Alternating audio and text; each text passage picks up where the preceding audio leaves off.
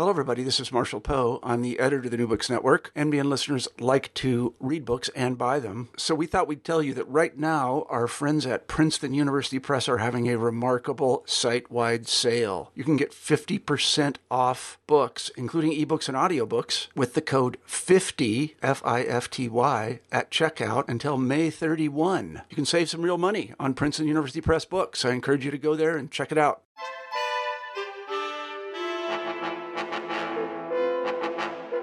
Hello, everyone, and welcome back to New Books in East European Studies. I'm Marina, one of the hosts in this channel. Today, I will be talking to Dr. Gediminas Lankauskas about his book, The Land of Weddings and Rain Nation and Modernity in Post Socialist Lithuania. Dr. Lankauskas, welcome to our show.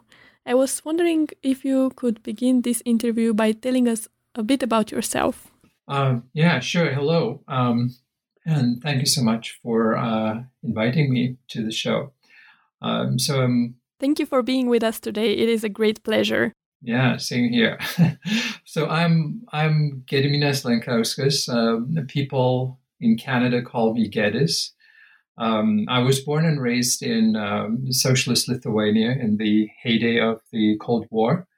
Um, I studied English and linguistics at Vilnius University. Uh, and in the early 1990s, just when the Soviet Empire was crumbling, I moved to Canada. And um, that's when I discovered anthropology. Um, let me tell you briefly how that happened. Um, at the time, I met a couple of um, Canadian anthropology professors who introduced me to the discipline, about which I knew virtually nothing. And uh, they told me that anthropology was not just a social science discipline, uh, but a way of seeing the world. Um, they, they also added that when one learns how to look at the world anthropologically, there's uh, really no going back. Uh, that couldn't be unlearned.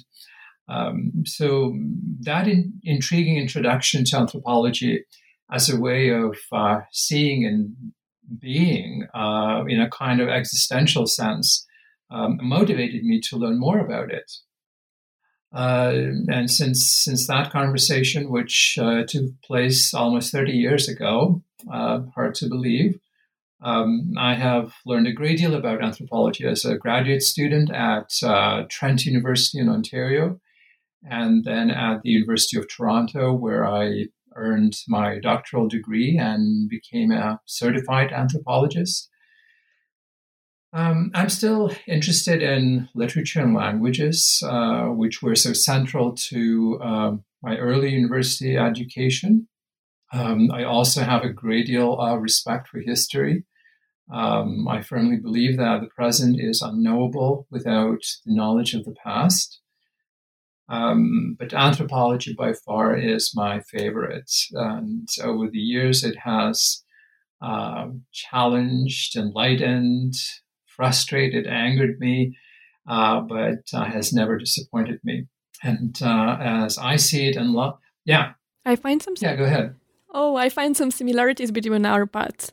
My previous degree is also not in anthropology, but yeah, sorry, I interrupted you. Yeah, so uh, yeah, well, I guess but, but both of us are migrants from from other disciplines, and and I assume we, both of us are quite happy to be in anthropology.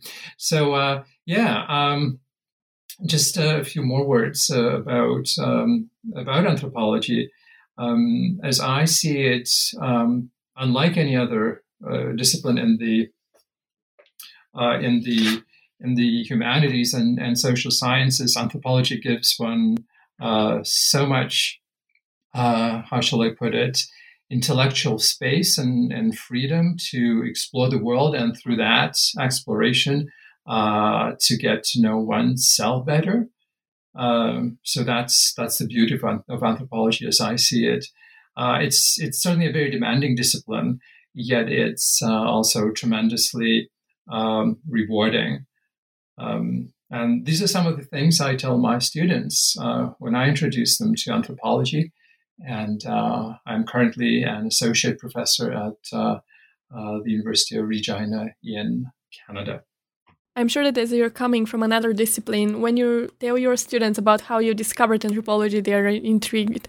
So let's talk about your book, The Land of Weddings and Rain Nation and Modernity in Post Socialist Lithuania. It was published in 2015 by the University of Toronto Press. Um, I had the pleasure to read it some time ago, as it happens to fit quite well with my own current research about wedding in Kosovo. So I am excited to be talking with you about it today. Um, in the postscriptum, you call your book an ethnography of modernity in contemporary Eastern Europe. Um, so, could you tell us more about the concept of multiple modernities and the opposition modernity tradition, and how do you apply these concepts in the context of post socialist Lithuania? Oh, modernity. All right. well, let me begin by saying that um, modernity as a concept enjoys enormous popularity and uh, wide circulation in the social sciences today. Um, yet it's a it's a concept that is often left uninterrogated, uh, unqualified, and is simply seen as self-explanatory. Uh, because it has so many references and meanings, modernity runs the risk of becoming a meaningless and lifeless concept um, unless we ground it ethnographically in very concrete social and cultural contexts, such as post socialist change in Eastern Europe. Um, and uh, and this is what I attempted to do uh, with the slippery concept of modernity in my book on urban weddings in Lithuania.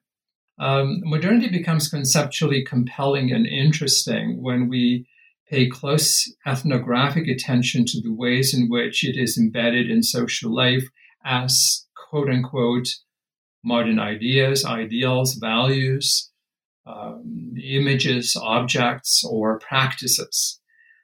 Uh, simply put, modernity becomes analytically helpful when we ask what it looks like, where it is located, what it feels like.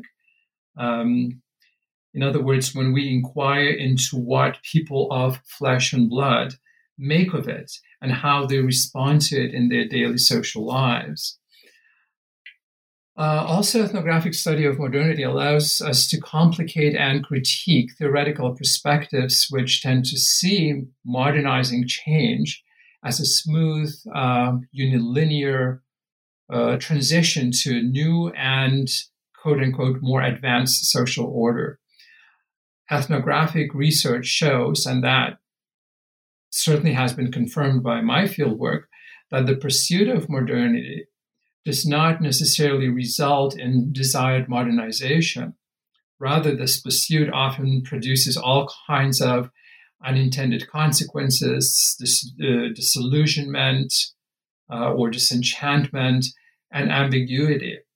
Um, it was never my intent, I should uh, point out, uh, to make modernity as um, one of the organizing concepts of my book, uh, but I couldn't possibly escape it uh, early on in my research, I realized how central the idea of modernity in its many manifestations was to many of the people I talked to during my fieldwork in Lithuania in the late 1990s.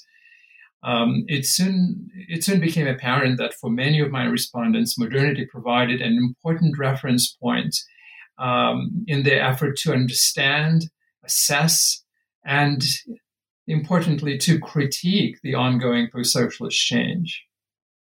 Uh, that change, which was so unsettling, disorienting, and at once very exciting and promising, was about leaving socialist modernity behind and embracing uh, Western, uh, Western style modernity.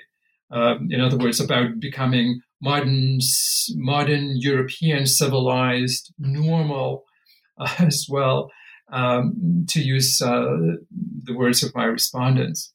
Now, in Lithuania, as elsewhere in Eastern Europe, after the demise of socialism, the pursuit of the modern West, uh, and I use the modern West in quotations, uh, in quotations, of course, um, that pursuit was, and I would say still is, um, unfolding not so much as a process of distancing from a traditional social order, but as a process of leaving another quote unquote failed modernity behind.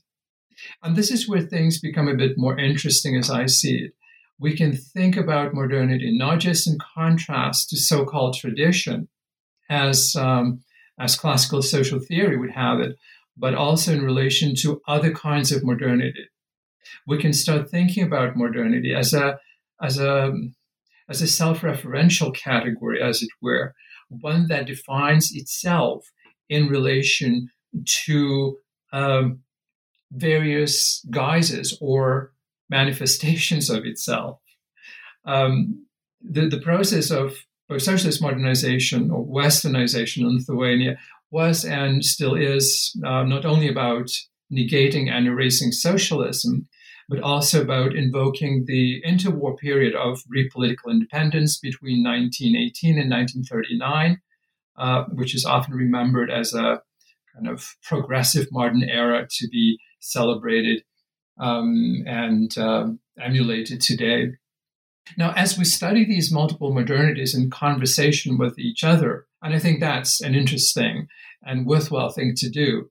Um, but, but we cannot, as we do that, we cannot, of course, lose sight of what is known as um, tradition. And as I showed in, in, in, my book, in Lithuania, the desire to be modern is articulated in relation to a wide variety of cultural forms seen to be representative of national uh, tradition. Uh, just to be more specific, forms such as folklore, handicrafts, and national cuisine, um, uh, rite of passage, uh, passage customs, and and even adherence to Catholicism, Lithuania's national religion, uh, which can also be thought of as a kind of tradition. So, as people strive to modernize uh, their lives and, uh, uh and, and to refashion themselves as quote unquote modern persons, they wonder what will become of what they refer to as our traditions, which are intimately tied to national self conception and to what my respondents often refer to um, as Lietuvybė or Lithuanianness. Uh, there was always a perceived risk of damaging and even losing tradition and its associated national identity in the pursuit of the modern. So ideas and ideals of of nationhood were and continue to be um, key modalities through which Lithuanians apprehend, negotiate, and contest the unfolding modernizing changes as they simultaneously assert their national uh, selves and allegiances. Um, so, yes, we can look at how uh, different modernities talk to one another, and that's very interesting. But we shouldn't lose sight of tradition because it's also a very important point of reference in that broader national uh, narrative that that we see today in Lithuania, and that's probably true of other parts um, in in Eastern Europe. So Yes, that's really interesting, especially the part about modernity not being one modernity, but especially in the case of Lithuania, having like a second promise for modernity. The first one, the socialist one, having failed in the eh, in the eyes of people there. So yes, thank you for telling us about your understanding of modernity and tradition and how they interact. What really drew my attention though to your book was one method, I would say, that you are using and this is the ethnographic collage. Uh, this means that Vida and Vigantis, uh, so please, is Vigantis pronounced like this? Or how should this name be pronounced? Um, yeah. Okay, so their story is a blend of several couples' wedding experiences. While they are real experiences, they did not happen to the same couple. So, could you tell us more about this approach and what are some of its benefits and difficulties? Um, right, sure. Uh, uh, well, Vida and Vygantas, who are the principal dramatis personae of my ethnography, uh, they're sort of the main characters, if you will, of it, are, are real people. they do exist. They're not not fictitious. I didn't invent them. They they do live in in Lithuania. now their names, uh, however, are pseudonyms. Uh, now I describe and analyze the wedding as mm, representative of uh, urban middle class marriage celebrations in 1990s uh, Lithuania. Now, incorporated into this description and analysis are ethnographic examples from other weddings that I observed during my fieldwork. So that's what makes it uh, an ethnographic collage or pastiche, we could say. Now, there are there are there are three reasons I would say behind this writing strategy. First um, is to provide a richer, more comprehensive representation of ways in which the post socialist urban wedding is constituted and um, celebrated. Uh, the second reason would be uh, to make the narrative more um, focused and coherent for the benefit of the reader. And finally, the strategy helped me as a writer to stay more centered and uh, grounded ethnographically. Um, had I chosen to describe each and every wedding I observed, and there were probably around 20 of them um, that I, I, watched, observed, um, or, or, watched on, on video, or just sort of uh, uh, uh observed uh, unfolding in you know, real real space and time. Uh, so, had I described all of these weddings, I would have ended up with uh, a very fragmented and potentially disorienting text, I imagine. Uh, so the difficulty with the technique of a textual collage uh, was in um, deciding which elements from other weddings to incorporate into Vida and Vygantas's marriage celebration, and then how to weave those elements into it as seamlessly as possible. Uh, so that was sort of the more challenging part.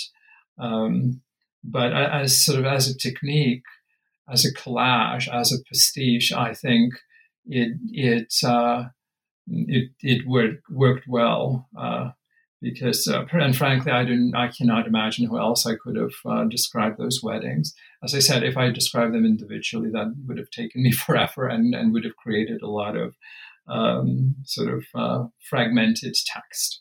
So, so that's that's the ethnographic collage.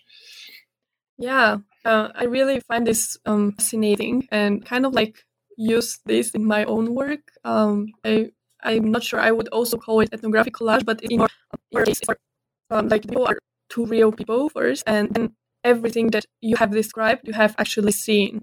Whereas with my case, um, the people are made up and the things I have described they are uh, real. Part of them I have seen, but some of them are just probable. Mm, like like I I read their conversations. Like, let's not take too much time with my with my research, but I really am interesting how um you are still kind of like to the story, but you make it easier for your uh, readers to comprehend what is happening there. I, I really think that's the best that you could do with this data. And maybe this is actually we have message. Uh, I don't know, maybe there are many other uh, contexts when this could be used, but it seems really appropriate in a rite of passage context. When you when you're looking to many people's stories and comparing, and you want to give the impression of um, one rite of passage happening in different stages. Um, so yes, so it was you that kind of like inspired me to do something similar. So really, thank you. Uh, thank you so much. Yeah. So also I was wondering about um, you call your work chronotopic project. Um, could you tell us more about your reader? Oh, sorry, uh, your reading of Bakhtin's concept of chronotope. Right. Um, well, let me begin by um, saying as uh, that um, one of the most salient features of the uh, the pursuit of Western modernity in Lithuania and again, I'm, I'm pretty sure that that could be said of other parts of uh, Eastern Europe. So one of the you know, salient features of that process is a radical reconfiguration of space and time. Um, I therefore find it helpful to think about this process in uh, chronotopic terms. And I borrow the concept of, of chronotope or space time, that's what it really means, uh, from the work of uh, Russian literary theorist and philosopher Mikhail Bakhtin. Um, who taught us, Bakhtin told us that um, time and space and social life are inextricably interconnected, and uh, one cannot be understood without the other. And that's something that surprisingly we oftentimes forget. Uh, we sometimes write about social space and overlook the fact that it exists in and is shaped by time, or we examine social time and its associated temporalities, which is the past, present, future, neglecting to give uh, due attention to its uh, twin category of space. So it makes good sense to think of the ongoing changes in Lithuania today uh, in chronotopic terms, because again, so many of those changes implicate space and time. Um, Mm, rewriting national history, resetting clocks to align the nation's time with Western Europe, uh, changing the national holidays, or even attempts to envision what the future will bring are some of the examples of social engagement with time. Now, much of this temporal endeavor to reposition Lithuania in time or retime it, if you will, if you want to use that kind of word, involves space. In other words, retiming is, is about space. Okay, well, let's uh, talk about space a little bit more. Um, how is that uh, space being recon- reconfigured? Examples redrawing maps, redesigning city squares, renaming streets, toppling statues commemorating persons associated with the Soviet past. Um, some of the examples of, I call, respacing of the nation. And uh, once again, a process that is closely interlinked with its retiming. So respacing goes, hands in, uh, goes hand in hand um, with, with retiming. Uh, just to paraphrase Bakhtin uh, quickly here, uh, space, he said, responds, I'm not quoting, just paraphrasing, space responds to the movement of time or historical change. Um, the chronotope is also analytically compelling because it is so intimately tied to human agency. In other words, to what people do. Um, and another nice thing about Chronotope is that we can effectively use it as a category to think about broader processes of social change or about and about i should say and about cultural phenomena on a much smaller scales um, it is a handy con it, it's a handy concept with with which to study weddings for instance social occasions that mediate among many spaces, um, many temporal reference, and many social actors. Uh, and of course, that's something I, I discuss at length um, in my book.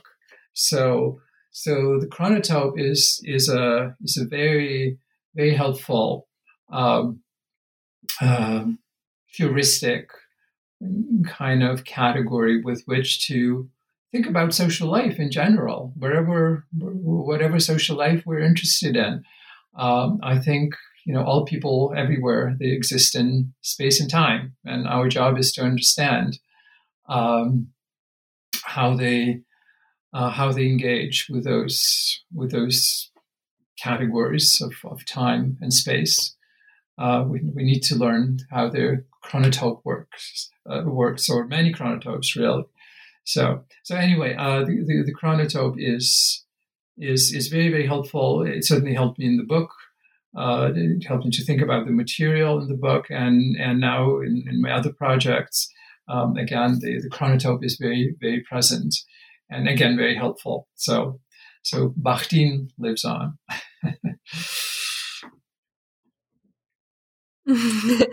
yes. Um, uh, this, my next question is actually kind of like related because um, it is about embodied and sensory experiences. Um, and you reiterate their role uh, when approaching a space. And um, yeah, I mean, like we do live in the space, we do receive a space through our senses. So, um, how do you link this phenomenological framework of embodied experiences with the concept of time space. Okay, um, so the chronotope and, uh, well, spaces and their associated temporal parameters, like all spaces are somehow in timed or they are in time. Uh, so they have temporal parameters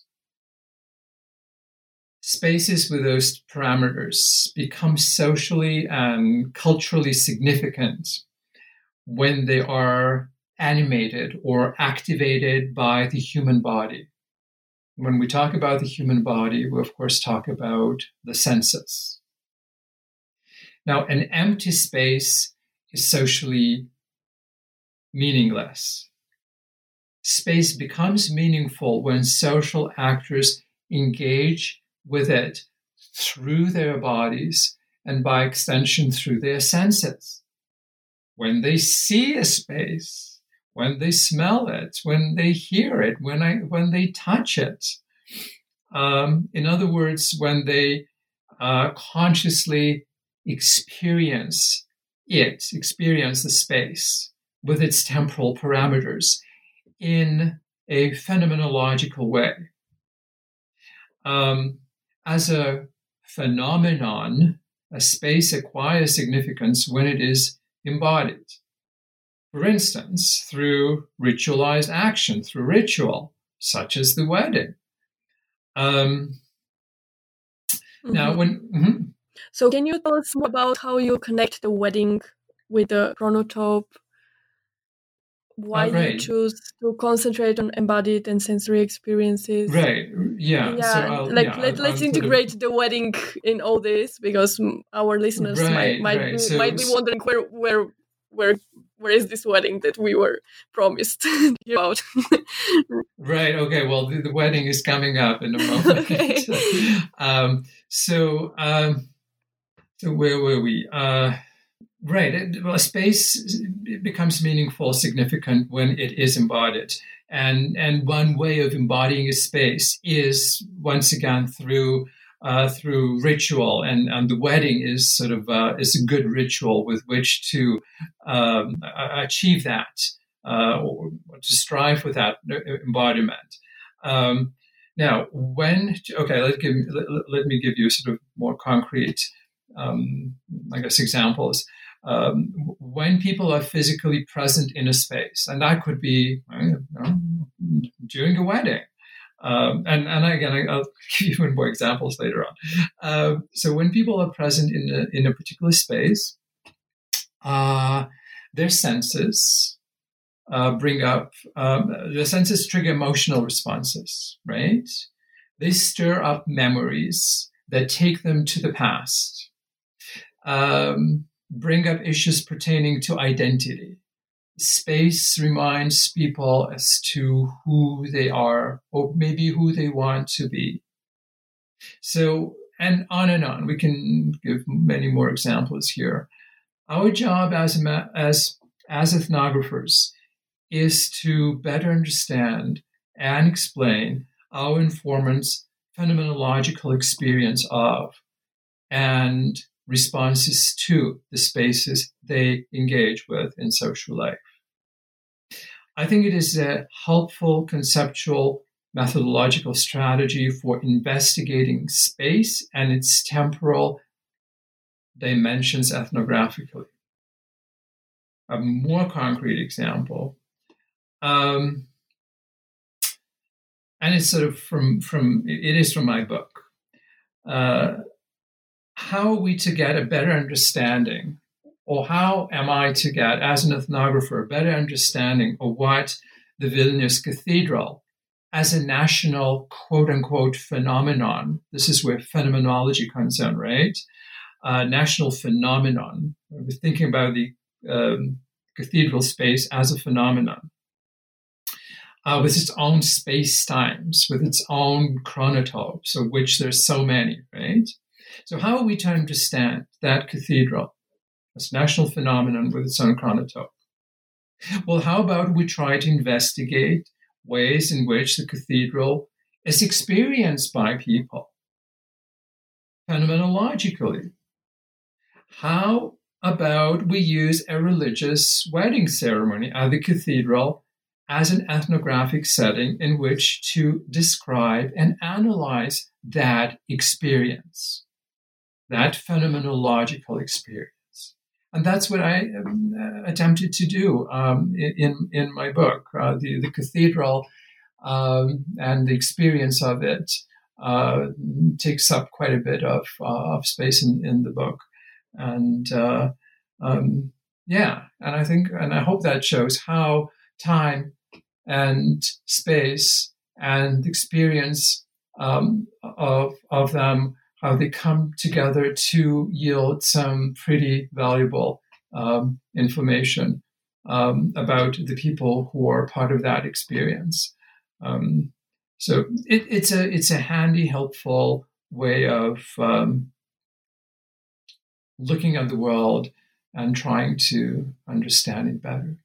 Um, yeah, when we're conscious of the categories of time, space, uh, what people do, how they experience things. When we put it all together, I think we can uh, um, learn some some interesting, valuable things. Yeah, to me, it seems that this um, that combined the phenomenological framework and the time space concept kind of like help us understand better how our specific um, informants or how would i say like so the people that we're interested exploring um, how they connect to the past and to the future and how they formulate their identities i would say. Would you agree here or?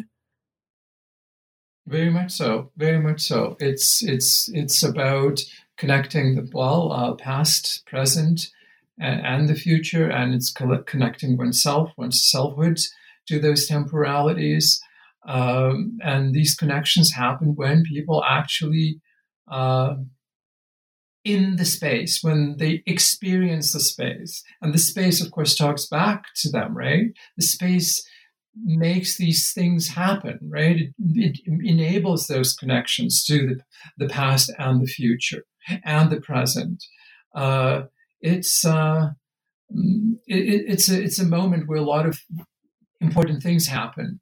So our job, once again, as ethnographers, to mm, be mindful of these moments, to be very observant of these of these moments, to kind of get out of them as much as we possibly uh, can uh, ethnographically, because that's where a lot of um, because these moments can yield a great deal of sort of uh, ethnographic ethnographic knowledge that we're we're after. So yes, uh, I, I agree with you here, and I feel that the anthropology as a discipline kind of like has the prerequisites for such analysis, like with this um, main principle of participant observation. It kind of like puts the basis for such kind of like explorations. Um, so I mean, like even even methodological methodologically, um, anthropology kind of has it I don't know um, whether I'm whether it is clear what I mean, but it kind of like really fits nice with the main anthropological principles um, and methods. Right. Well, we, we, we do field work. We right. We, we get we get to people very very close. So we do get very close to their experiences. So um, and uh, once again, our um, our responsibility is to to uh, understand those um, experiences better and uh, and to explain them to ourselves and, and other people. And um, one productive method, method methodology just to uh, to study those experience experiences is is um, what we just um, discussed briefly, sort of um, chronotopic and and, and phenomenological uh, view. Um, I think it, it works quite well. Um, so yeah, that's my impression as well. Um, so another thing that I was interested in was this um, connection that you kind of like you're able to do the connection between the present and the future, the present and the past. And in chapter two, you talk about the wedding as one of the instances where references to the future are articulated and objectified in the present, of course. But on the other side, in everyday talk, the possibility of normal future is negated. So people are not really very hopeful sometimes when they talk. And um, how do you think the rite of passage achieves to get to people feel more hopeful about their future? The future is is indeed central to the wedding's st- uh, time space or chronotope. Um, this rite of passage is so significant culturally because it reproduces the institution of marriage, forges new social relations, and holds enormous promise of familial and national continuity. As rituals promising biological and social renewal, um, weddings make the future foreseeable or at the very least imaginable. We could say that weddings are preeminently futuristic and hopeful celebrations. Um, as such, they are well equipped to project visions of things to come. Um, such projections are made, for instance, through, just giving you an example now, uh, through the bride and groom's visits to different city spaces on their wedding day. Uh, spaces that could be seen as signifiers of a desirable future.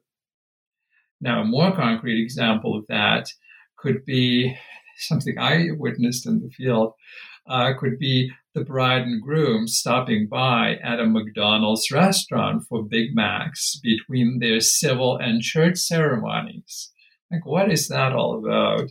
Um, so, yeah. um, so, this could be seen not only as a way of embracing the consumer modernity that McDonald's represents, obviously, uh, but also claiming that modernity um, at a deeper level as uh, desirable for the future.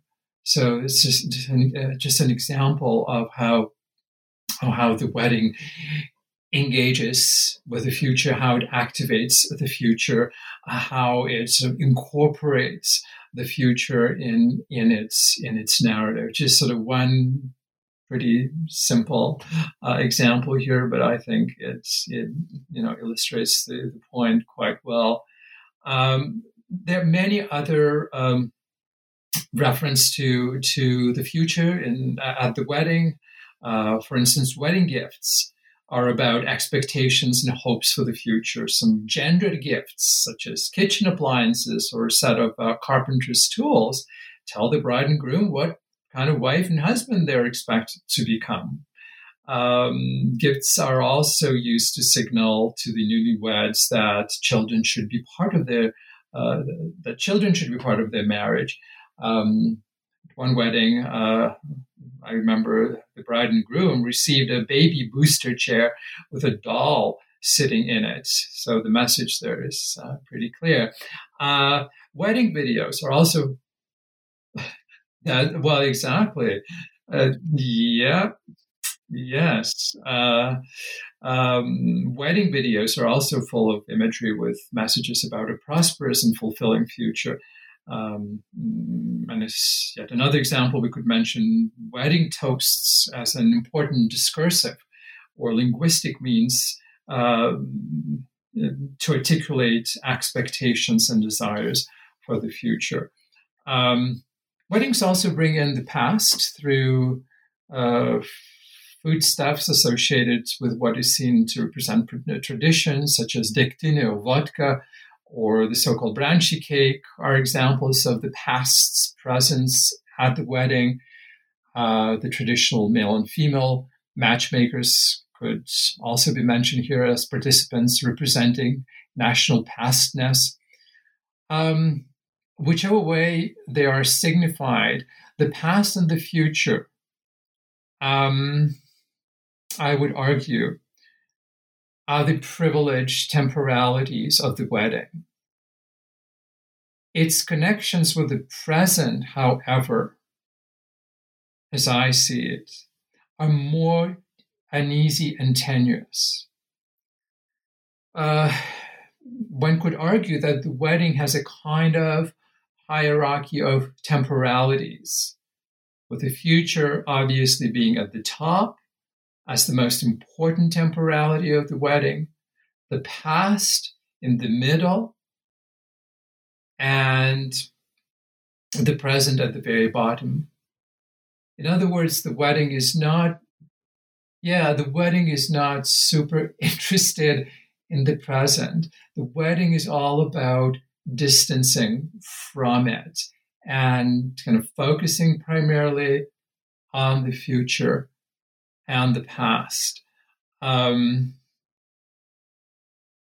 so uh, weddings, as we know, they they are you know liminal events. They're rites of passage they are about taking people out of the daily ruts and routines and and and away from the mundane and the familiar. In other words they're about taking people away from the present from the familiar quotidian present. And uh, yeah that's their sort of job so so to say and we still need to be engaged with time right? Uh, that's part of you know what you know, rituals do. They they connect with, with, with, us with time with with temporal parameters. And i would say once again the wedding is very good at connecting uh, wedding participants to the future and the past. And actually a good wedding um, or a wedding is recognized or characterized as good real, beautiful, precisely when it, it succeeds in connecting uh, the participants to the uh, future and to the past. Anyway, these are the, the temporalities of, of the wedding and uh, and their hierarchies as I see them. So they say abnormal, but what do they mean by it? Maybe those people are struggling let's say economically to provide their livelihoods. Like what is something that they would regard as quite abnormal? Um, let's say in the time of your fieldwork if this is not the way people phrase it anymore. Um, what what is normal in daily life in, in in the present? Is that what we're interested in? Yeah well yeah so because because uh, like let, let me clarify because i feel i haven't phrased it maybe the best way but from what i heard maybe it's a little bit like doing it black and white what you just said but um in order in order for a wedding to be regarded as as beautiful as real as um a really really good wedding and people to be kind of like happy with it it kind of like should reference to us and to the future in a successful way. Is like do I understand you correctly? So so I was wondering, so if this is the definition of a normal or proper wedding, when we go back to the everyday and to the present, how do how do these definitions of normalcy change? What is what is normal within the everyday life? And why is there something that fails that make people to be less hopeful in their everyday life? Yeah um, well Uh, there's there, there, are many failures in in day to day life, and and so much of that day to day life is oftentimes uh, described or perceived as very very abnormal. so people talk about normalcy a great deal as something um, very desirable and something that is very difficult to um. Um, and uh, doing my field work, not so much lately, not not, not so much the past uh, uh, five, eight years, but during my fieldwork in the late 1980s, the word normalcy was was one of the um, was was central to uh, sort of many um, many conversations, uh, uh, all kinds of discourses. In, in, other words, people were talking about normalcy um, a great deal. Um, now, normalcy was an important point of existential reference as I see it. Um, my respondents often assess their lives in terms of normalcy, articulated desires for what they saw to be normal, and bemoaned the perceived absence of normalcy in many domains of their lives. Um, uh, just about everyone seemed to be striving for a normal existence. Uh, as one of my respondents uh, simply put it, I just want to live normally now. Um, now, what would that actually entail? Let's just break this uh, uh, uh, statement down a little bit. Um, normalcy was conceptualized in social moral terms.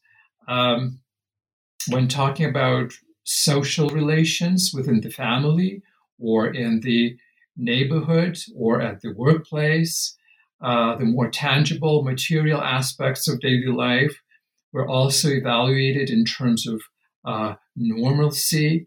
Um, uh, just like being able to afford basic uh, consumer goods. The availability of basic consumer goods uh, was seen as sort of normal. That's how it should be. Uh, having friendly, respectful relationships with your family members or your neighbors was uh, seen as normal.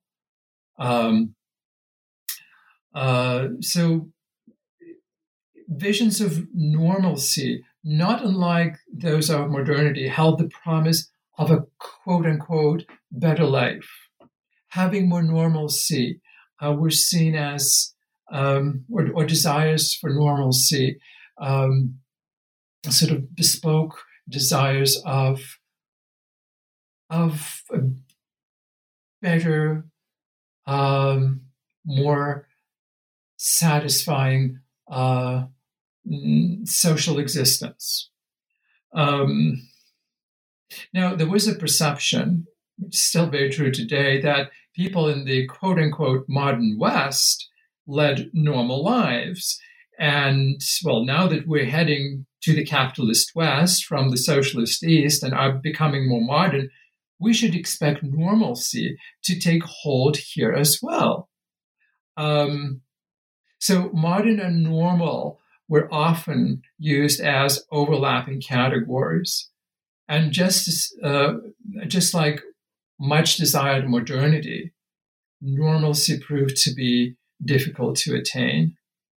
Um, and uh, as I see it, uh, normalcy is a concept with, with which to make sense of a profound and unsettling changes brought about by the so called modernization um, and it's also a concept that um, provided and still provides people with a vantage point from which to critique uh, those changes and to distance themselves from them. So um, yeah, so that's that's that's normalcy. One of the the, the, the, the, many keywords that I heard in, in the talk of my respondents uh, during my fieldwork. And I, it's not as prominent these days anymore. Um, could be that people just disillusioned in normalcy and kind of gave up on it. Um, but uh, uh, still want they still want a better life because uh, um, modernity, the pursuit of modernity, has not delivered that life yet. Um, so uh, yeah, life still remains very abnormal for many people. It's just that I, as I said, it's the, the, word itself uh, does not come up as, as often these days um, as as it did uh, um, earlier in my research. So, say abnormal, um, those people are like struggling, let's say, economically to provide their livelihoods, or like, where is what is something that would be really regarded as quite abnormal? Let's say at the time of your fieldwork, if this is not the way that people phrase it anymore. Um, well, just about everything would be regarded as abnormal. Uh, it was just sort of a master trope that uh, enjoyed enormous popularity, as I, as I mentioned. Uh, so, in different domains of, of, of uh, daily social life, uh, people say that the rainy weather was abnormal, that the rudeness, you know, uh, of the of the drivers on the street is abnormal. Or would people say with indignation, "Is this normal?" when is when is our life uh, going to be normal? Um, uh, prohibitively expensive consumer goods um, could be commented on by someone as, you know, look, is this normal? I cannot afford any of this. Um, getting a meager pension um, that can, you know, barely cover your your your utilities on a monthly basis.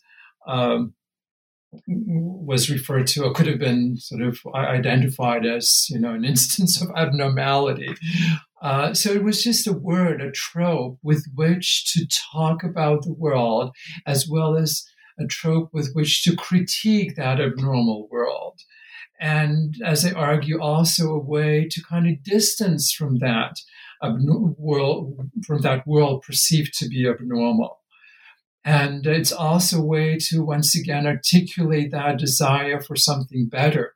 And that something better was promised by Western modernity, which is sort of kind of on its way and arriving, but it's still not quite here. So life remains abnormal. And so what do we do? There's not much we can change about the slave. So we turn to language, we turn to specific words with which to at least symbolically critique and challenge that abnormality that uh, people perceived to uh, to be around them. Um, so there's still a great deal of uh, discontent and disillusionment, a great deal of kind of negative commentary on um, what's going on socially, economically, politically in Lithuania today. It's just that I don't hear the word normal used that that often. Um, but the discourse really hasn't changed. Um, it's it's still ongoing, and if anything, I think it, it might have even intensified uh, because people are getting increasingly frustrated uh, you know, it's almost 30 years now since socialism collapsed, and our lives are still so abnormal. Uh, it's not what we expected. We wanted something very different. Uh, and we're sort of traveling in the wrong direction here. Um, so there's a great deal of that kind of talk, um, uh, which could still be seen as sort of, you know, the talk of, of normalcy. Um, it's just that the the word itself, um, I don't don't hear don't hear that that often. Um, so anyway, yeah, an interesting an interesting concept that could take us on a very long kind of uh, uh, discussion and um, it take us in all kinds of interesting directions. Of course, uh, it's it's interesting how just simple word can open up um, doors to uh, to much broader, deeper uh, conversations. So anyway. So finally, I really appreciated that in your book I could read more about the challenges you have encountered while in the field. And I was wondering whether you can tell us more about about that, what was most challenging, and maybe a piece of advice for beginning anthropologists who are researching rituals. Um, yeah, yeah. Well, there's there's a great deal of what I would call ritualized activity in Lithuania today. Um, I cannot say whether there's more of it than there was 30 years ago. It's hard to measure that intensity, um, but it's certainly there. It's certainly very noticeable. Um, now, some of that ritualized activity is uh, secular and state sponsored, some of it is religious, associated with the Catholic Church, and some of it is just um, grassroots, um, stemming from civil society. Now, to give you uh, a few um, quick exa- examples, uh, there are four days in the Lithuanian calendar that celebrate the state and its sovereignty. Uh, uh, these days are state holidays with a lot of ritual and celebration. Um, just this past summer, on July the 12th, I was watching the presidential inauguration in Vilnius, which struck me as quite ritualized and elaborate. It included the swearing of the presidential oath, several speeches, long promenades through the old town of Vilnius, and the day was wrapped up with a reception at the presidential palace to which 2,000 guests were invited. Um, the video of the inauguration, which is seven and a half hours long, is available on YouTube in case someone's interested in seeing it. Um, so, just one example of how the state and its institutions are ritualized. Um, there are Catholic. I'm sorry. Yes. Sorry for interrupting, but this uh, just wanted to clarify or to ask rather. Right. Um, yeah. Um, would like normal people like me and you engage with these rituals? I mean, like uh, the presidential, the presidential is swearing, right? Like he's yeah. Um, so would people um like just like watch uh, watch it on TV, participate in some way, go. Would they participate? Would, would they, they would they, would, yeah. would they be part of it? Yeah. Oh, very much so. Oh, oh, very much so. Yeah. Oh, to- oh, absolutely. Uh, July the twelfth. You know, you know, the, the, the on that day, uh, the nation pretty much came to a standstill. Um, many, many people were glued to their TV screens. Those who could um, participated in the celebrations uh, uh, themselves. So, uh, oh yes, it's it's something that many many people participate in in, in one way um, or another. Um, rituals or ritualized events are, are are, are appreciated. They they draw draw sizable crowds usually. Um, uh, um, so I could go on with many other examples with with ritualization. Here we're talking about how the state is is ritualized. Uh, the church, of course, the Catholic Church is is doing its own uh, it, it, its own ritual uh, rituals and Easter and Assumption and All Souls Day and of course Christmas and all that could be mentioned. Uh, ritual is very much part of uh, familial celebrations from from baptisms to name days uh, to weddings, of course, and and and and, and funerals. Um, um, and we could also mention less structured and less formal, you know, more spontaneous um, ritual that one observes in countless festivals and street street fairs in in, in Vilnius, the capital, as well as in, in other smaller cities of, of Lithuania. So, so yeah, there's a lot of um, ritual to watch. Um, now, what are we to what are we to make of it? Mm, well, as I see it, the intense ritual activity in Lithuania uh, bespeaks underlying insecurities and vulnerabilities of the people. Um, reference to perceived fragility of things falling apart are quite common in daily talk and in the media. Uh, in this context, uh, ritual could be seen as an effort to appease those feelings of disquiet and impending doom. Um, and the prevalence of ritual, I think, also points to desires of belonging, of sociability, of togetherness, um, desires that um, intensifies at times over perceived threat or, or danger. And ritual is very much about stepping out of the present and activating the imaginaries of the past and the future, something we, we've discussed already.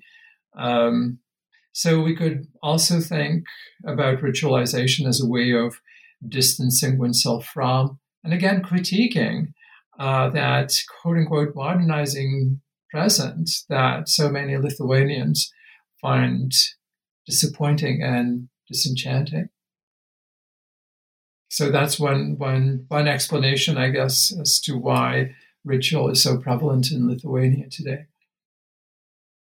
Yes, I guess uh, um, I'm really happy with your explanation because um, this it is not very important to measure whether it is more or less than before, but rather what it means, and to see that it is still prevalent and ritual is not dead. Um, in any case, um, so yes. Um, so finally, uh, one of the things I really appreciated in your book was um, your kind of like honest and detailed conversation about the struggles you had in the field. Um, so the challenges, maybe not struggles, but rather the challenges that you encountered in the field.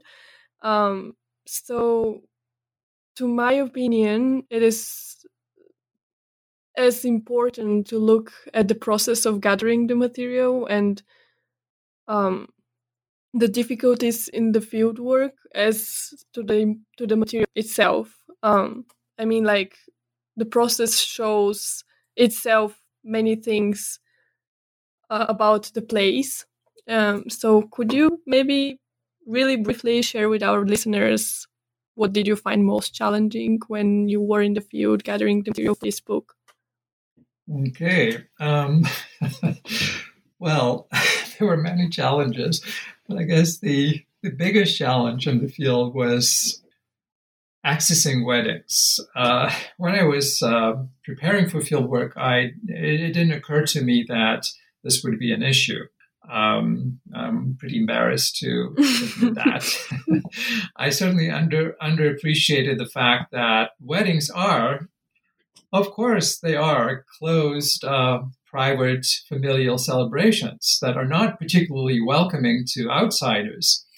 Now, in Vilnius, um, on Fridays and Saturdays, one could observe weddings in public spaces such as uh, the Palace of Matrimony, so called palace, uh, as well as in, in city, city churches or on the streets of the old town. Uh, but getting inside a wedding as a, as a researcher was, was extremely difficult. And during the first six months of the field work, um, I, I, just I just couldn't uh, couldn't attend any any weddings because no one really wanted to have me there.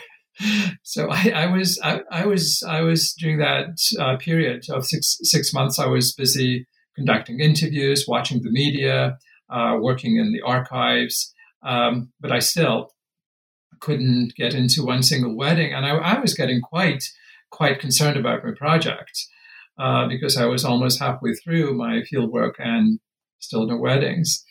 Uh, now, my identity as a complete stranger and a, and a male anthropologist from Canada uh, interested in marriage celebrations uh, came across as quite unusual and odd to some of my respondents.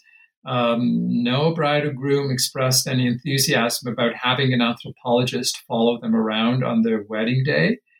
Um, and uh, and the thought of going to a wedding with a notepad and audio recorder made me feel increasingly uneasy and awkward. so I had to I had to do something about this predicament if I wanted my project to succeed. And uh, following the very smart advice of one of my neighbors, um, I became a videographer. an identity that made perfect sense in the wedding scheme of things. The, the video camera repositioned me in relation to the wedding provided me with a role that any participant could understand and relate to, as opposed to the anthropologist with a notepad. Um, it also, uh, um, yeah, it sort of the camera worked as a kind of master key, uh, magically that opened the the doors for me, uh, and and in some cases uh, to some of the most private and even intimate time spaces of of uh, the wedding, um, and was also a very handy uh, data gathering tool. Um, after the wedding, I would give a copy of the of the video I produced to the bride and groom, and uh, with their consent, would keep a copy of the video for myself as kind of audiovisual field notes. Um, uh, needless to say, uh, my research project owes a great deal uh, to the video camera. Uh, so thank you, camera. uh, with with yeah, so that that was a, a, very very big, a very big challenge, which uh, for, fortunately I managed to um, overcome. And were you uh, familiar with?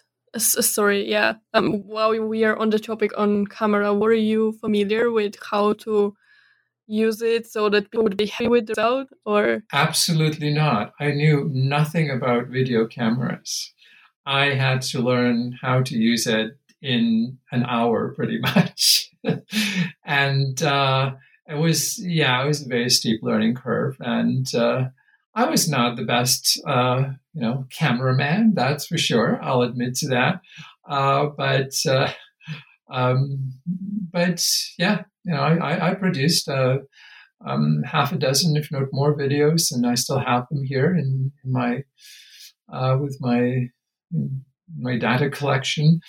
Uh, and uh, so, yeah, it it sort of it, it worked. Most importantly, the camera legitimate legitimized legitimated my my presence. All of a sudden, this is holding a camera uh, uh, gave me a a legitimate identity in the context of the wedding.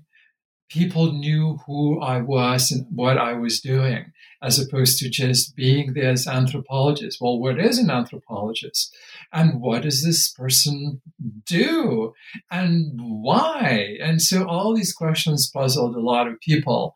And that certainly didn't help me establish a rapport with the, with the people. Uh, if anything, um, that identity of, of an anthropologist created a great deal of kind of chilly distance. And some of the people I approached, um, they told me kind of right away that just absolutely no, we don't want an anthropologist to um, to follow us around on our wedding day.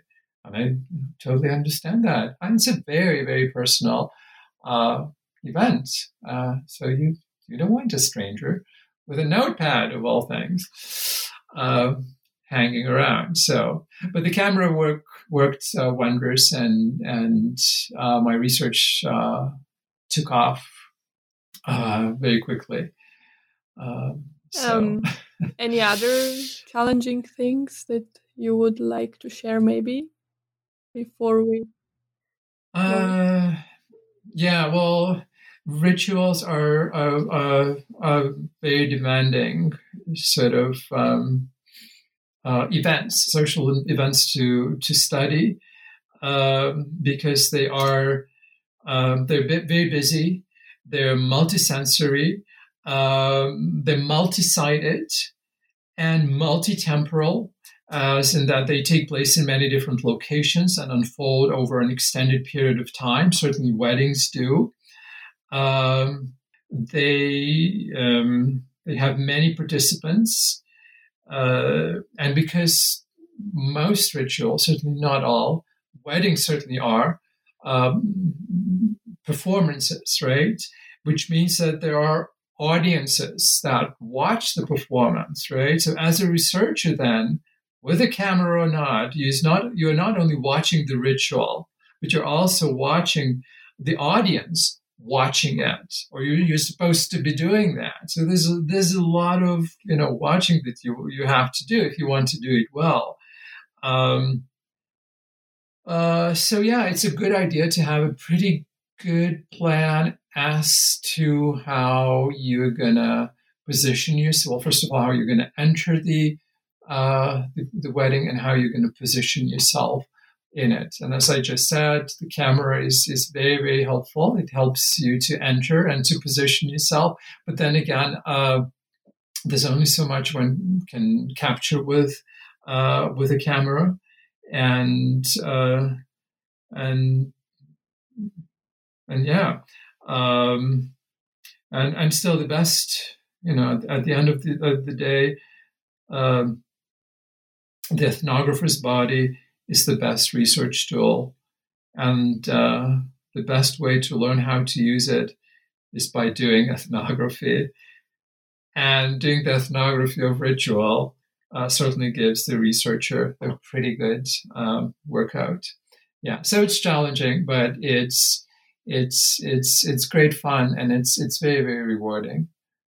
Um, so that's that's true of ethnography, I think, in general, and, and especially of, of ritual.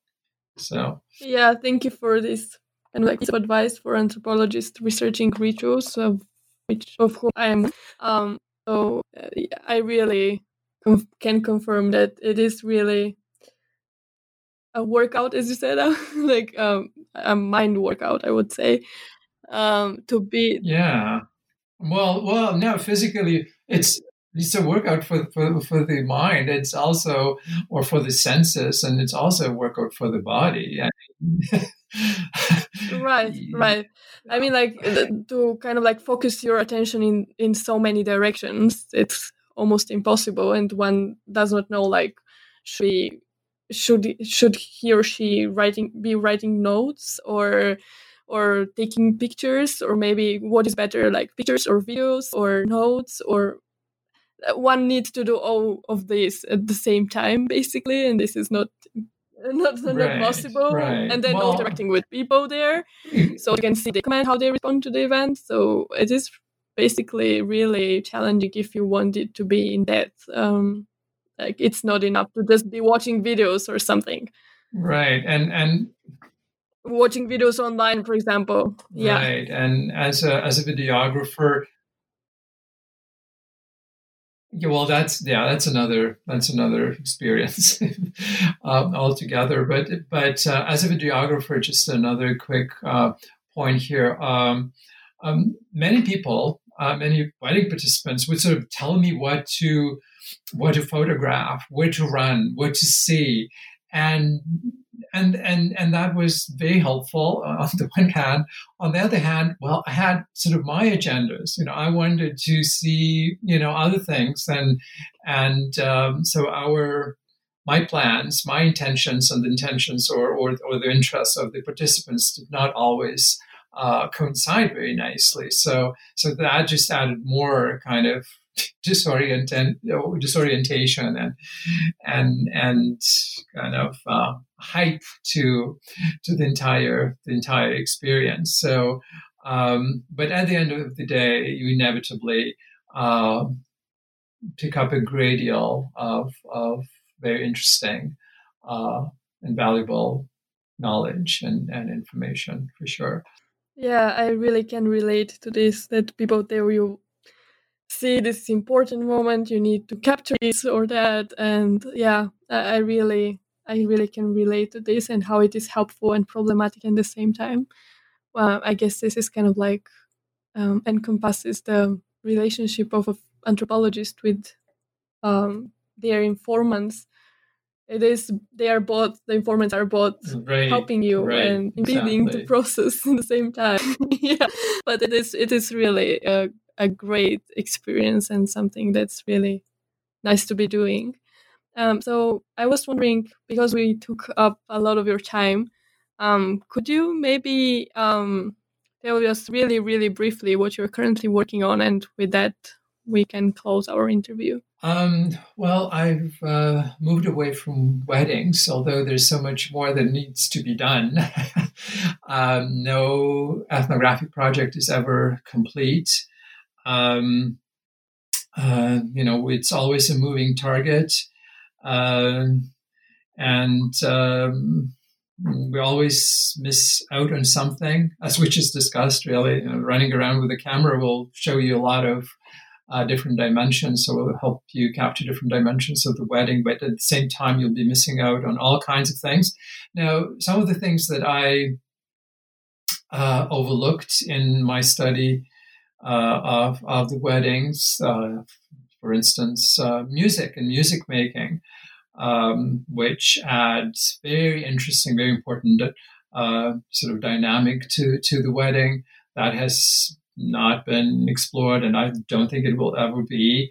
Um, or uh, another thing uh, could be mentioned toasts uh, at weddings are very interesting. Um, certainly very interesting. Toasts are very interesting at, at, Lithuanian weddings. Anyway, I, I have not not not uh, did not include them in into my book. So uh, there there's some holes there. And I don't think, as I said, I'm going to be going back to the wedding to uh, to do more more research. I've moved on to um, another topic, a, a, topic that still is very much uh, connected to uh, uh, to nuptials, to marriage celebrations. Um, um, and uh, that topic is social memory. Um, and it's it's not it's not a new topic uh, because, as I said, I, I, explored it a little bit in in in uh, in my study of, of weddings, and I also uh, have done some research on social memory um, and uh, have some publications uh, with the results of that uh, research. Um, so, just to you know sum it up very quickly, uh, I'm specifically interested in the Soviet socialist past, and uh, which is still, uh, or again, uh, very present in the consciousness of many Lithuanians almost 30 years after the demise of socialism. And uh, in my current project, I want to document the ways in which this past is recalled, and uh, of course, to better understand why that past continues to matter so much. In a society where a dominant discourse is centered around the idea of European, modern, Western future. So that's that's where I'm heading. Certainly a way. Uh, who knows? So you're you're doing an yeah yeah go yeah. Uh, you're doing an uh, an ethnography again, um, and uh, or yeah, I'm not entirely sure what I'm, I'm doing, but I certainly want to uh, do a lot of uh, interviews. I'm thinking about a project that would focus for the most part on the uh, statues of uh, kinds of Marxist Leninists that were toppled back in the 1990s. Uh, when we think that uh, you know, people would have would forget about something like that 30 years after the fact. And that's not the case. There's a pretty vigorous debate going on as to uh, what to do with those uh, statues. And uh, there's still you know, few remaining, well, at least one remaining. And uh, there's debate.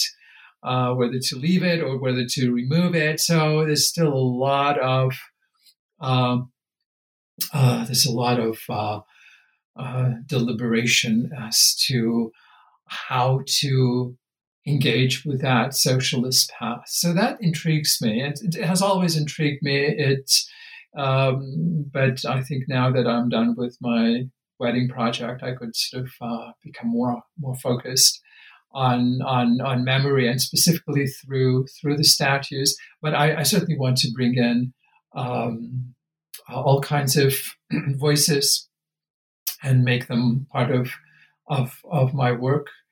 Um, so I haven't thought through the my the the, uh, the, the plan the uh, the, the, the project is not sort of finalized yet, but this is the direction that I'm moving in right now.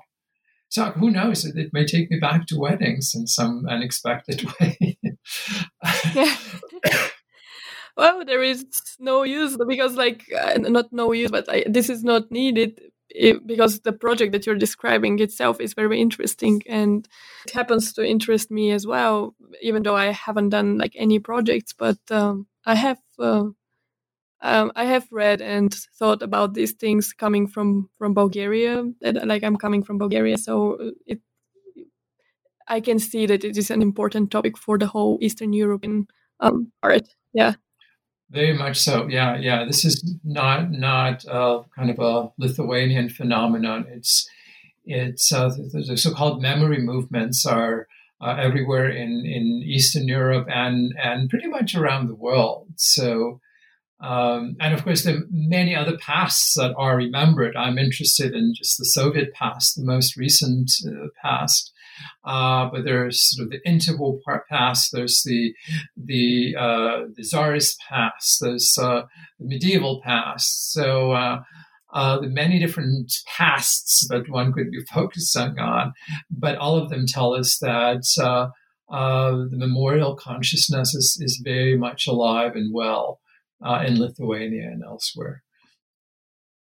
Thank you for this conversation, Dr. Lankauskas. I would be interested to discuss with you your next project as well, of course, in another episode. Um, and I wish you success with it, and I hope that working on it will be very inspiring for you. Well, thank you so very much, and uh, thank you for for having me. It, uh, it was fun.